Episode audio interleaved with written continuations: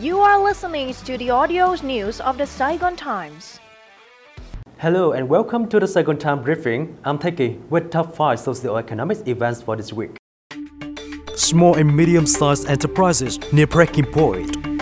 130 trillion Vietnam dollars package disbursements slower than expected. Reports required for money transfers from 500 million Vietnam dollars. Tân Sơn Nhất Airport launches automatic entry system. Ho Chi Minh City pledges to improve waterway tourism.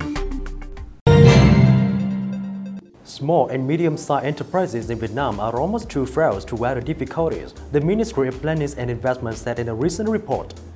While there have been some positive developments in socio-economic conditions in July, significant improvements are not expected to happen quickly. External global and regional factors further complicate the situation, impeding an immediate turnaround. The economy is still in distress as businesses are facing multiple issues such as poor cash flow, slow administrative procedures.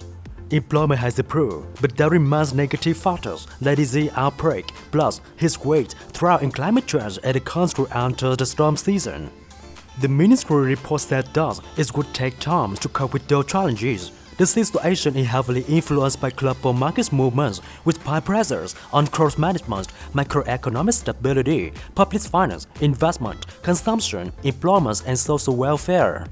To tackle the issues, the ministry has proposed 10 key points, encompasses efforts to bolster domestic consumption and investments, promote exports, ensure macroeconomic stability, and control inflation.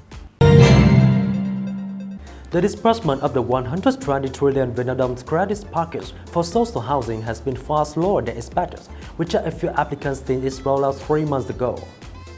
Data from the State Bank of Vietnam SBV showed that only 95 billion Vietnam dollars from the 120 trillion Vietnam dollars aid package has been disbursed in its official launch.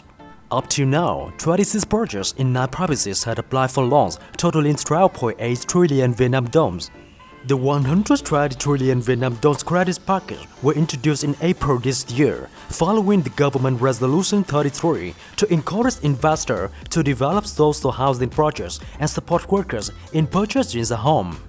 The SBV will continue to instruct commercial banks to expedite the loan disbursement and prioritize providing loans for social housing projects, renovation, and reconstruction of apartment buildings to meet the housing demands.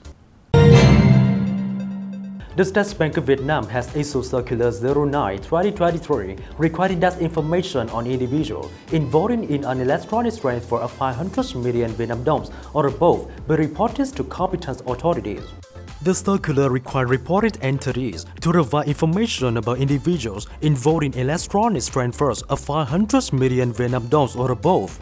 The reported information includes full name, date of birth, ID or passport number, registered address or current resident address, and nationalities of the involved individuals. However, beneficiaries in international electronic transfers where money is sent from Vietnam to other countries and vice versa are exempt from the reporting requirements. Tân Sơn Nhất International Airport has introduced an automatic entry system or auto gate to facilitate the entry of travelers and speed up immigration procedures.